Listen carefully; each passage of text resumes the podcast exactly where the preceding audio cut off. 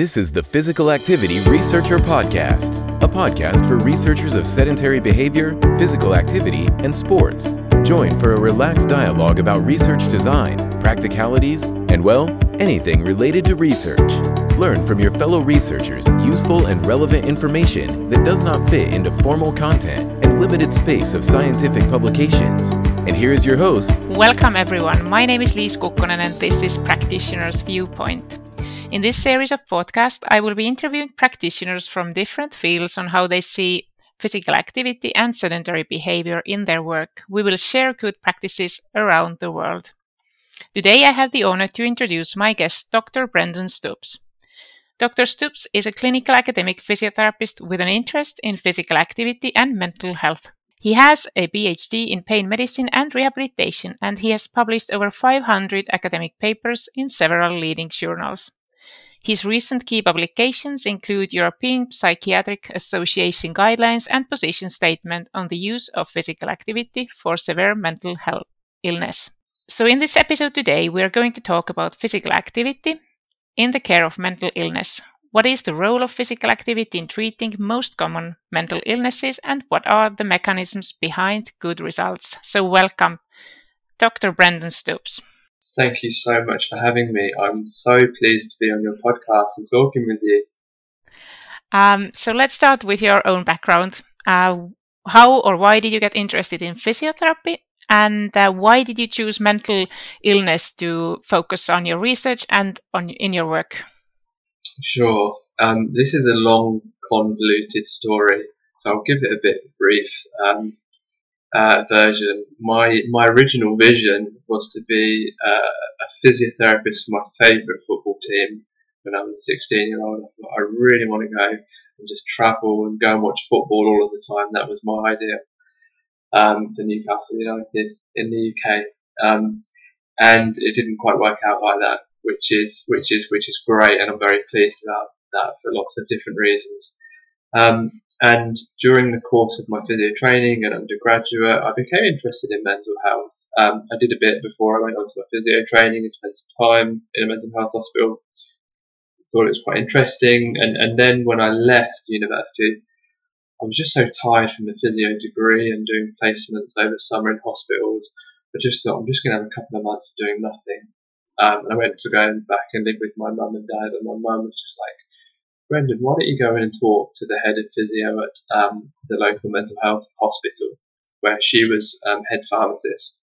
Could go and talk to the head of physio. So I was like, all right, mum. Um, as a young 20, I just turned 21. I was like, okay, I'll go in just to keep her happy and kind of get her off my back. Um, thanks, mum. And um, I did go in and talk to the head of physiotherapy. And before I knew it, she was making this really strange proposition, which was very unusual then, still relatively unusual now.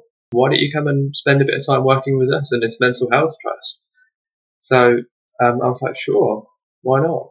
Yeah, why not? Why let's give it a go. And, and that was my chance and exposure to have more experience in mental health uh, hospitals and environment and working with the wonderful people um, that, uh, that, that, that come to have help in mental health hospitals. And I went on to go and do some more traditional physiotherapy things, you know, working in football clubs and other things. Not not my favourite football team. Um, you know, working in general hospitals and all of the usual stuff that physiotherapists and clinicians do, and stroke units, etc., etc. But I kept coming back to mental health, um, and that's where I've happily made my home since. That's a shortened version thank you. You have to um, thank your mother, I guess, for for for your career in a way. But it's a great story. Uh, so you work in King's College in London as a senior clinical lecturer at the Institute of Psychiatry, Psychology and Neuroscience now, and you're also head of physiotherapy at South London and Maudsley NHS Foundation Trust. So um, what are the projects that you are involved in now? How much clinical work do you do? How much teaching? You know, how is working life for you now? Yeah, it's it's great. You know, I just I, I really enjoy working as a clinician and helping foster and grow a physiotherapy team in a mental health trust. So I've got these two combined roles where I'm head of physiotherapy in our trust, um, and the main hospital is on the same site as the academic site the Institute of Psychiatry So it's great in that they're both on the same site, so that the best, you know, research can happen on the same site and in the same areas where the hospital is and be really integrated. So it's a wonderful environment to have that modelled, and there's lots of other professional groups that really advance this. So it's quite new for physiotherapy to be doing this. Um, and um, I, so I spend two days uh, working in the trust. Um, part of that time is developing and growing our physiotherapy team, raising our profile across the trust, developing and mentoring um, lots of physios and students, encouraging clinical placements, you know, PhD students who come in, or, or masters physio students, or BSc students who come and do um, time with us to sort of, you know, clinical work or sort of you know, dissertation work, and then we try and get them to come and do a bit of clinical work with us. Um, and, and that's just great and wonderful to see people grow and develop um, across clinical services. And then I clinically do a, a day a week, um, sometimes more, and my work is predominantly uh, in secure forensic um, psychiatry or hospital. Um, and this is just like a typical musculoskeletal um, outpatient clinic, but in a very specialist environment. And the people that I see have come into hospital under specific circumstances. So they have a diagnosis of one or several of these, such as schizophrenia spectrum disorders or psychoses, um, bipolar disorder, personality disorder, and they have come into contact with the criminal justice system. And research shows again and again and again that these people are much more likely to harm themselves or be at risk of harm from other people than to go out and hurt other people. But of course, that's not the narrative which you see in the media or is played out in films or TV. We've got this stigmatized version of people with these conditions, but the research shows the complete opposite. But of course, when people are unwell, sometimes people do things which means they end up in the, in, in the criminal justice system.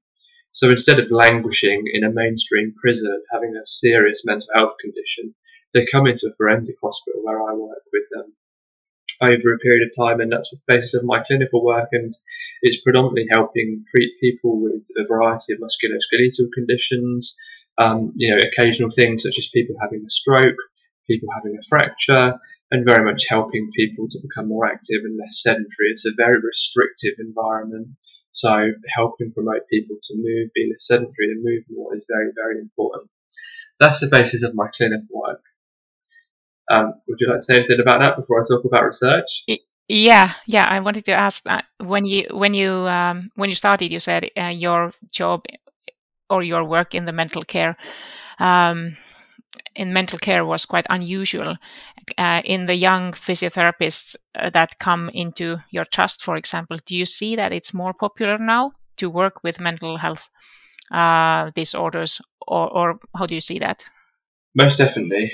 Yeah, I mean, uh, 2003 was when I first went in to go and work in mental health hospitals and, uh, and environments, and all of my friends who are all physiotherapists thought, "What the heck are you doing?" You know, they're all going off to do these like standard rotations, and you know, I just went off on this complete tangent, and everybody just did exactly the same thing you go in and you get these basic rotations in, in the UK, and, and, this is a very standard route. And virtually at that time, nobody did anything different. Times have changed generally, so there's much more flexibility what people do, but public attitudes have changed much more towards mental health, um, mental illness, um, which is which is very good. People talk very openly uh, about their experiences, so it's much more of a public conscience now. Previously, it was something we didn't talk about publicly. Um, so it's much more acceptable, and people are much more interested overall in public, I would say, and, and are intrigued about you know mental health, mental illness, and also within the physiotherapy profession. You know, the amount of times I go to lecture or talk at universities, whether be students or other clinicians, and people are people are genuinely really interested. What is it like? You know, how are the people there? And I'm just like, they're people exactly like me and you and I start off with every lecture with students and say, one in four of us in this room will experience, you know, a mental health symptom or condition at some point in our lives. This is not just about people that come into our hospital. This is, you know, it could be any one of us at some point that needs help and needs some time in hospital.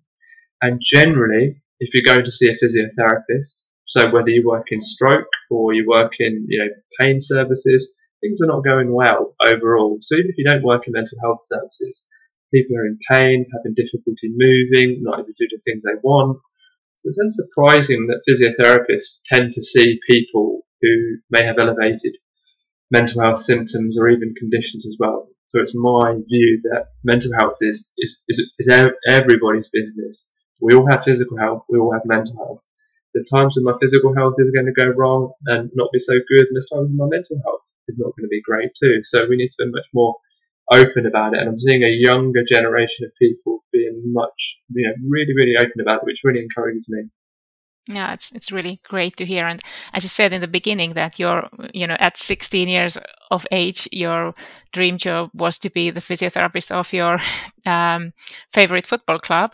So you never know your your experience from the mental health might at one day, you know, take you to the sports, back to the sports also. Of course. Yeah, why not? Yeah, you never know because we now have a lot of research I guess that um, among athletes, mental health problems are maybe even mm, more common that than in the general um, population. But that's not our topic today. So let's uh, let's continue.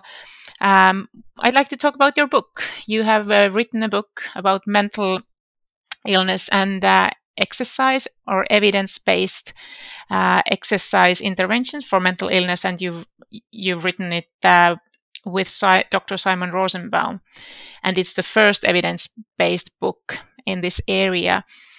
So maybe we could start with the definition of mental illness. What is the definition, and what are the most common mental illness diagnoses that we come across to?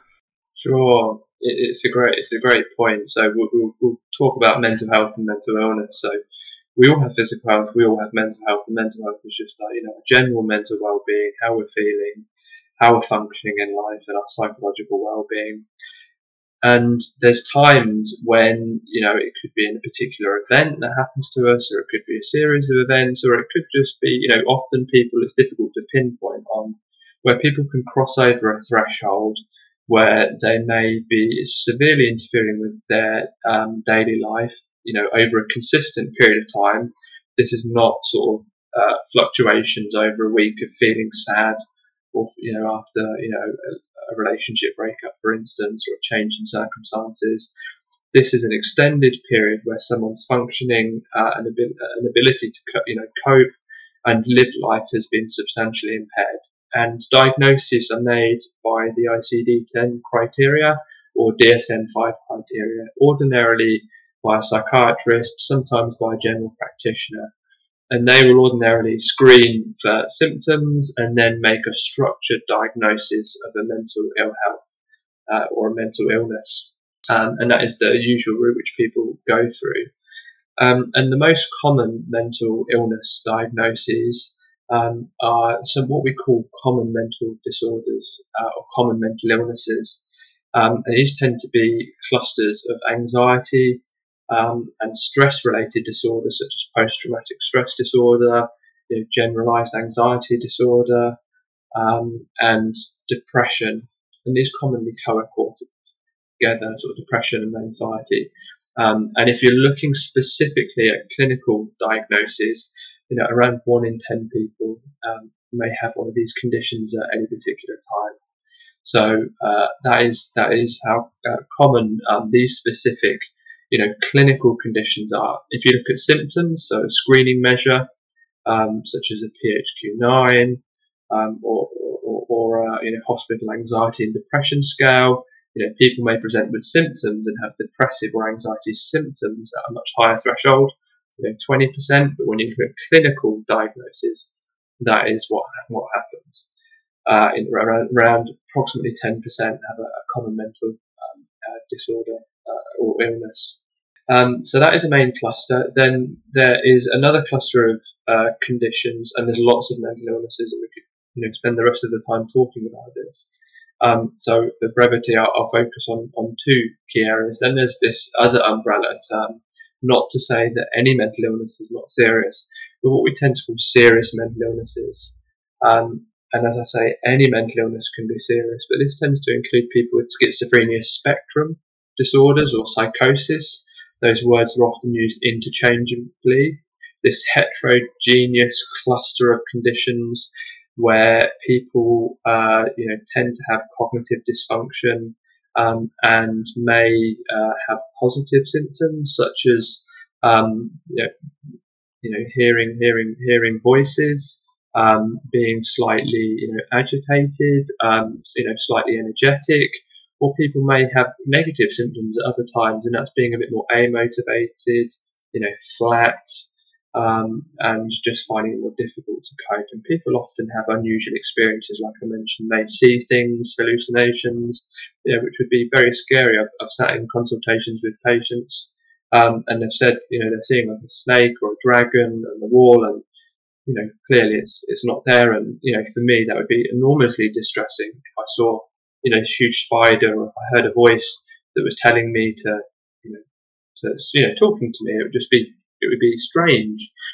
But it's recognizing within schizophrenia spectrum that before that as well, we talked about symptoms in the context of common mental disorders, is, you know, around 1 in 10 or I think 1 in 15 of people will have psychotic episodes. And these may be one-off episodes um, or one-off experiences where you may see something one-off, you may hear a voice one-time one-off, um, and these are what we recognise as psychotic episodes. And, and, many of these people don't ever go on to have another episode, another instance. Some may go on to develop, you know, other mental health issues, but some don't. And this affects around, you know, one to two percent of the population schizophrenia spectrum disorders as well. The other cluster is bipolar disorder, and again, it's a very heterogeneous cluster of disorders affecting sort of two to three percent of the population. So again, not imperceptible amounts of people. and this is generally, I'm going to be very generalist about this, is typically characterized by alternating frequencies of people having extended periods of being very elated. I'm not just talking about being a bit happy because you've had some positive news, but quite elated, where you're sort of full of energy and you're energetic and you're, you know, you know constantly on the go, and you know you may put yourself in dangerous situations because you're feeling elated and high, and you can take on the world and you can achieve anything. Um, and you know these periods can go on for weeks or months uh, for some people, um, and that can be quite dangerous for people.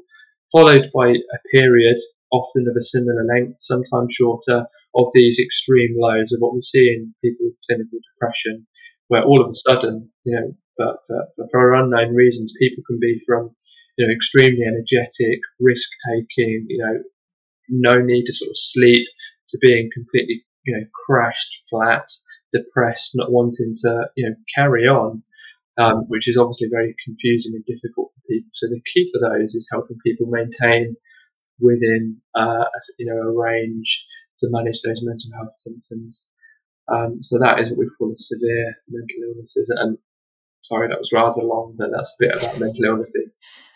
Thank you for that. That um, it's great that you explained because my um, my next question is um, in in your book you present quite distressing data um, that people with severe mental illness are um, dying 15 to 20 years earlier than their peers without a mental illness. So, what are the underlying reasons? Yeah, it's, it's and distressing is the way to describe it. It's absolutely appalling um, that people with a severe mental illness diagnosis die on average 15 to 20 years earlier than you know me who doesn't have a diagnosis of a severe mental illness or, or, or anybody else who's listening. And it's tragic. It's really really tragic um, and it's so sad and it happens and we've looked at data all across the world and we see this consistent relationship of this, you know, we call it the scandal of premature mortality for people with a severe mental illness diagnosis. Previously, up until sort of 10, 15 years ago, it was thought most of this was due to people, you know, ending their own life, you know, suicide, and lots of fantastic work and research has gone into sort of identifying people at risk of wanting to end their life or suicidal behaviour and preventing people from doing that and helping people to you know get better and feel well, which is which is wonderful. Um, and you know people have done amazing things in that space. but the, the latest data consistently shows that around 70% of these early deaths, this scandal of premature mortality of 15 to 20, sometimes even higher, early deaths are due to common physical health comorbidities, um, such as cardiovascular disease, metabolic disease, respiratory disease, you know, or physical multimorbidity and combinations of these. So that is the actual underlying reason which contributes to a lot of you know, this, if I look clinically, many of the people I work with have multiple physical health issues going on with them, you know, diabetes, you know, chronic obstructive pulmonary disease, smoking rates of, if you look at, you know, virtually any country, um, you see this great decline over time, um, over decades in terms of reduction in smoking rates, but we see a, a static or if not a slight rise in, in terms of smoking rates in people with mental illness. so there's some socio-economic issues going on there. You know, they're not benefiting from the same public health messages.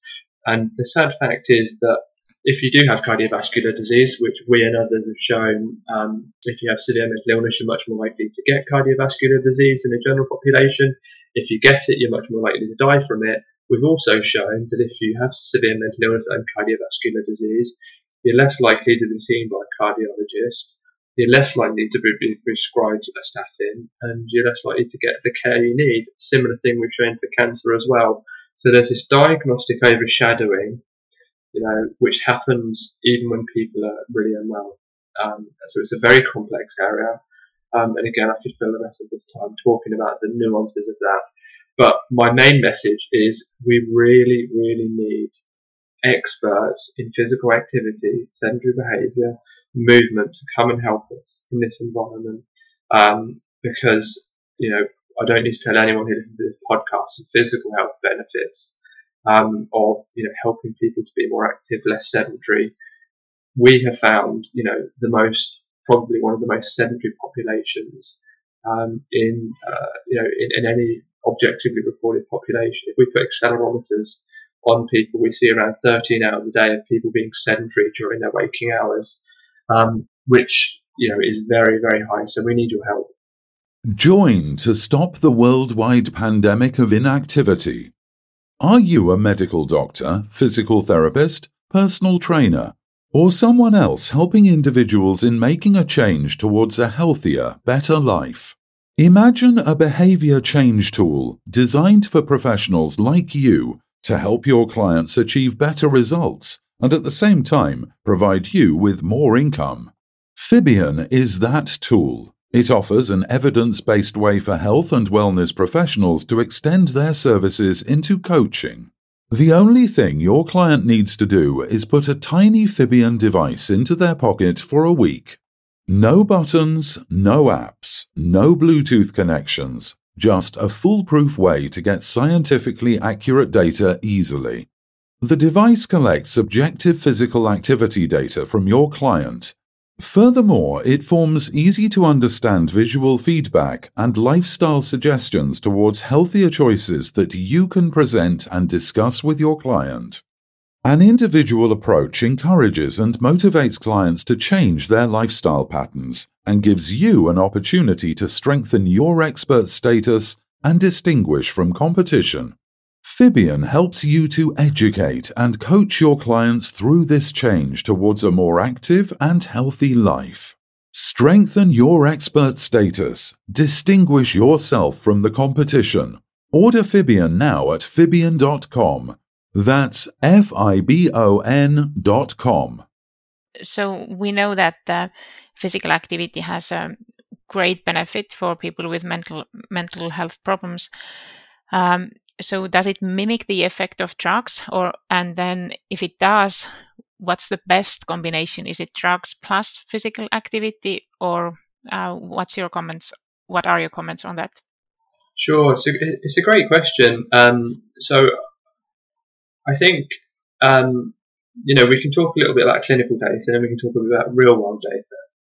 So if i take depression where most of the exercise randomized controlled trials have been done today um, in isolation uh, or, or, added on to usual care. We know that exercise, you know, structured exercise, you know, including aerobic and strength training, can have a significant antidepressant effect. effect. um, which is which is great over the short term and the long term. And um, one of the previous criticisms and the reluctance to the uptake of this, and we, and we wrote um, guidelines in this for the European Psychiatric Association with many psychiatrists, psychologists, general practitioners, physiotherapists, exercise scientists, exercise psychologists, um, was one of the fair criticisms was that exercise for depression in this instance, you know, many of the trials didn't have large numbers of people and didn't have long-term follow-up. And I'd just like to highlight one um, one study which really addressed these criticisms and, and, and also addresses your question. Um, it was by Mats Hallgren and colleagues at the Karolinska Institute in Sweden, and they did this um, three-armed randomized controlled trial where they followed up people with depression um, over a 12-month period. So everybody received usual care, so whatever that was, and then uh, over they had just under a thousand people, and they were randomized into carry on with usual care, so approximately 330 people, have CBT, cognitive behavioral therapy delivered via the internet. This is commonly recommended, advocated, you know, great for people who are struggling with depression um, and other conditions as well as one group. You know, nobody has any qualms about that as a as a regular treatment. And the other group had um, exercise. And what they found after 12 months in this large, well-powered study is that broadly speaking, um, exercise and CBT delivered via the internet were just as effective as each other, significantly and sort of in terms of clinical benefits, but they were both better than treatment as usual.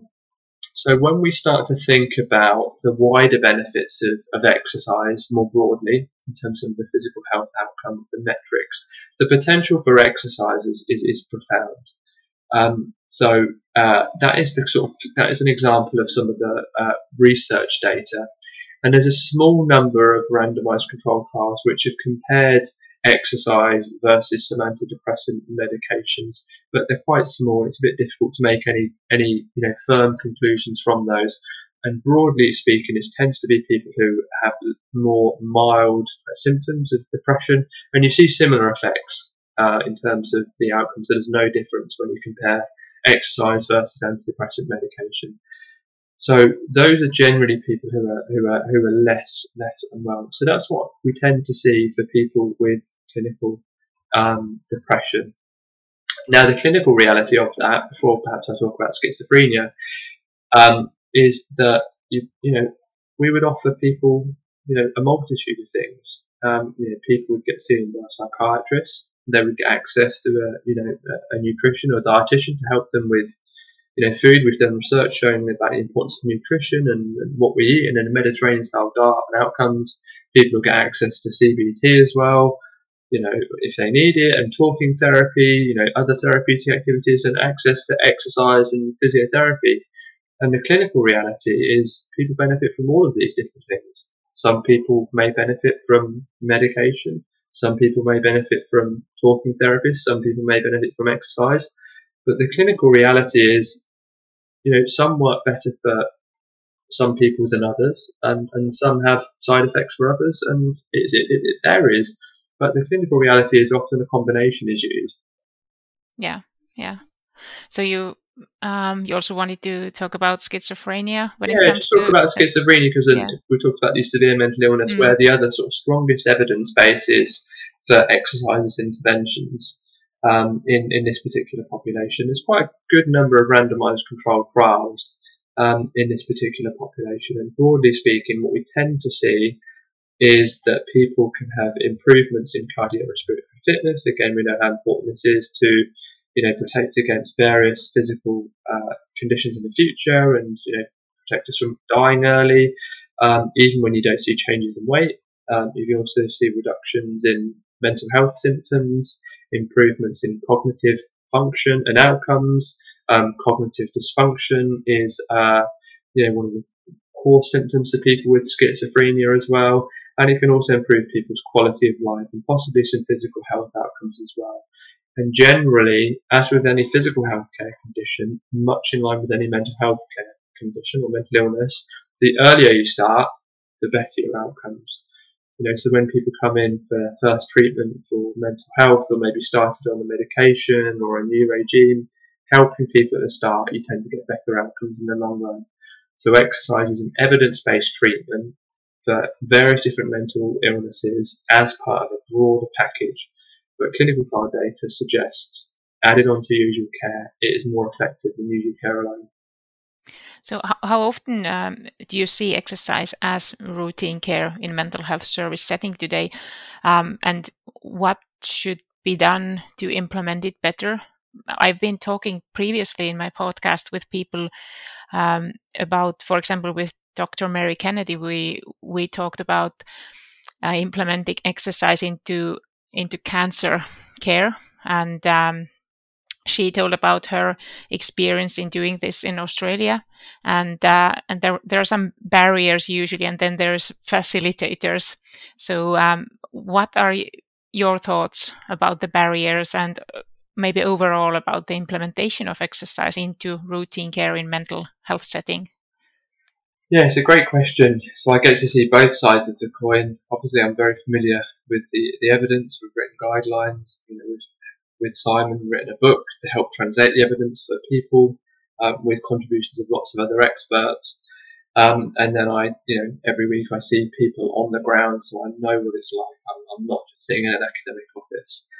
Um, and my experience over my almost 20 year journey in mental health services is that we've had to fight quite an uphill battle initially, both, both clinically and academically, to get any particular kudos or protected time around exercise. Um, you know, you know, in the academic sphere, there are still some skeptics, you know, that sort of don't think exercise can help. I think most of those are realizing that actually exercise is a really you know, good evidence-based approach we can use for a multitude of different things now. That's a huge shift in the last 20 years. Previously, it was just you know a very small select number of people would you know believe in, in the benefits of exercise clinically. You know, if I use my example when I first turned up in mental health units and started talking about let's get people off the units and let's get people out exercising and moving and people were like, what have we got a physio here for? Like, in the most polite way. It wasn't as in being impolite. The consultant psychiatrist was like, what are we going to do with physiotherapists? Um, and he was, he was really polite, but like, what are we going to do with you? And I was like, well, this is what we can do. We can help people get moving and, you know, got people giving pedometers and tracking steps and trying to get people, you know, behavior change. So initially when I started, you know, there was just like, you know, big variations in practice, but people were just like, why do we need this? Um, but thankfully, well, not thankfully, it's, that's, that's the wrong word. People have realised that physical health issues are a serious problem in, in mental health service users. So they recognise the value much more of the importance of helping people exercise and engage in lifestyle. So that has come over time as well, and that's seen a shift in terms of people wanting to invest and prioritize exercise and moving from, you know, a, a nice to have uh, or suspicious thing is this is, is a bit sort of you know out there um, to sort of seeing a bit more moving towards a core part of practice. So what I tend to see now, sort of fast forwarding on through that journey, is you know where I work, for instance, in, in, in the secure hospital, we've got access to great facilities where we've got a gym, um, where you know, patients can go and use, typically scheduled in for three or four sessions a week, um, you know, which will include free weights and a big you know, gym to go and play sports and be invited to go and do group sports a couple of times a week. Um, you know, some motivated people are doing, you know, they're on the ground floors, they've got outdoor gyms which people can use at their own discretion as well. Um, and there's been an investment in terms of you know, exercise facilities and also people doing exercise on the ground. So I tend to see patients getting offered exercise in forensic mental health services you know, at least three times a week would be standard. Whether everyone goes or not, you know, is completely varied because generally people are not feeling great in a mental health hospital and it takes some time. Um, do you, when people go and exercise uh, in the units that you work with, is there somebody to guide them or do they do it on their own or is it you know both ways no so um, where, where i work um, there will be uh, usually one or two um, exercise instructors or personal trainers um, who I work you know, very closely with. So we'll we'll work closely together and sort of co-refer people down together, or sometimes I'll go down, you know, you know, at the same time and you know introduce people to to the gym as well. So people are overseen and supported because we know um, and we've shown in studies and you know meta-analyses that you know if you want the best outcomes and you want the best adherence and you want the least dropout, having someone to support and guide you through your exercise program, you know, is really beneficial to reduce dropouts, maintain motivation, and get better health and um, uh, social outcomes too. Definitely. Um, so I will still ask you about the um, the barriers and facilitators. I think I read from your book maybe that quite often we speak about uh, what physicians or or medical uh, doctors should do to prescribe or people exercise. Um, but what could uh, the exercise industry do to gain gain trust, um, so that the physicians, for example, would prescribe exercise? Do you have any ideas about for that, like for for the maybe physiotherapists or exercise specialists? What could they do better? Sure, it's a great question. Well, I think I'd go back to one of my first original points and you know reference that mental health and mental illness is all of our business. I'm sure we all know someone who struggled with their mental health, if, if not ourselves. Um, so, uh, you know, it, this is just not something which happens in mental health hospitals.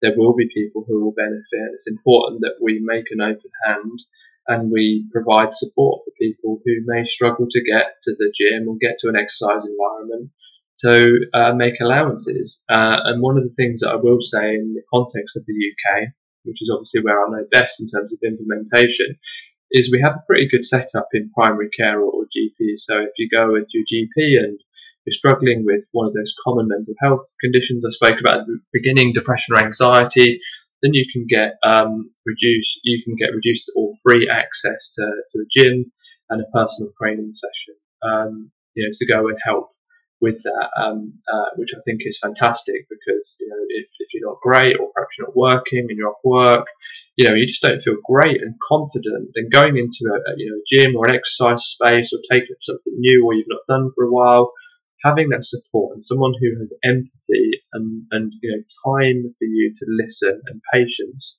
you know, is just absolutely pivotal. Um, so I think that's really really important. So uh, you know education making and creating opportunities, giving people time is really, really important. Um, and then I will say around people with who have severe and enduring mental illness, um, people can also get uh, you know invited to uh, go and use gyms and other facilities for free. But of course, if, if one of your symptoms and you have schizophrenia or psychosis is, is if you think people are looking at you or people may be you know thinking horrible things about you, then going into a gym could be a pretty daunting task anyway, as could any environment. I know for myself, if I go into a new gym I've not been to before, you know, you walk in and, you know, it could be busy and everybody looks like they knows what they're doing, everybody knows each other and you think, they just, you know, just think, gosh, here's the, you know, the new guy, everybody knows, you know, here's the new guy. But of course, nobody thinks that. I mean, you know, that is me slightly moving along that sort of spectrum of you know paranoid thinking. I don't have a diagnosis of schizophrenia. You know, I'm sure we've all sort of felt that to varying degrees. We feel a bit like, gosh, you know, people looking at me. You know, this is attenuated. You know, to you know a very high level on average. Not for everyone.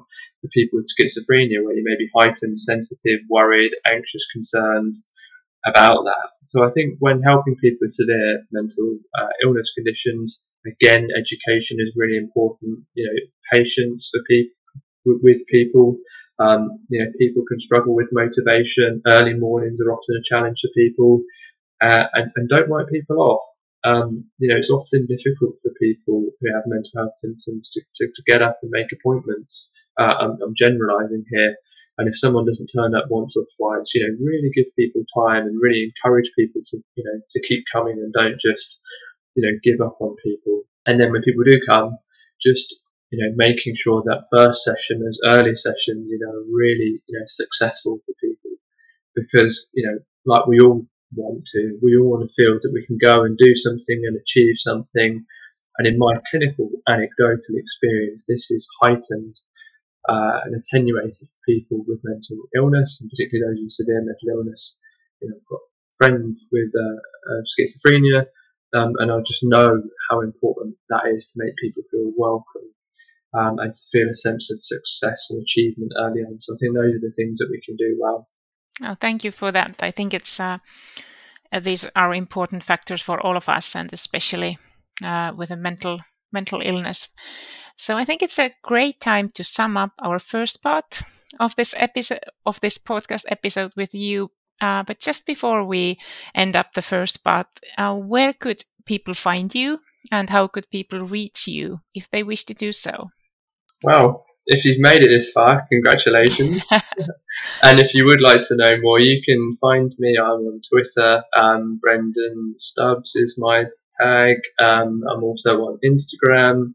Um, I think if you search Brendan Stubbs, I should come up.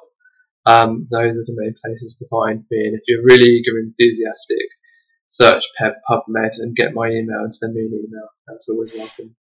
And uh, I would really like to recommend your book to all healthcare uh, professionals. So, uh, from where can people uh, buy your book? Sure. So, just to say about the book, we and many other experts wrote this because, you know, you mentioned at the beginning, you know, lots of evidence has happened, and we contributed to a large portion of evidence around exercise for different mental health conditions.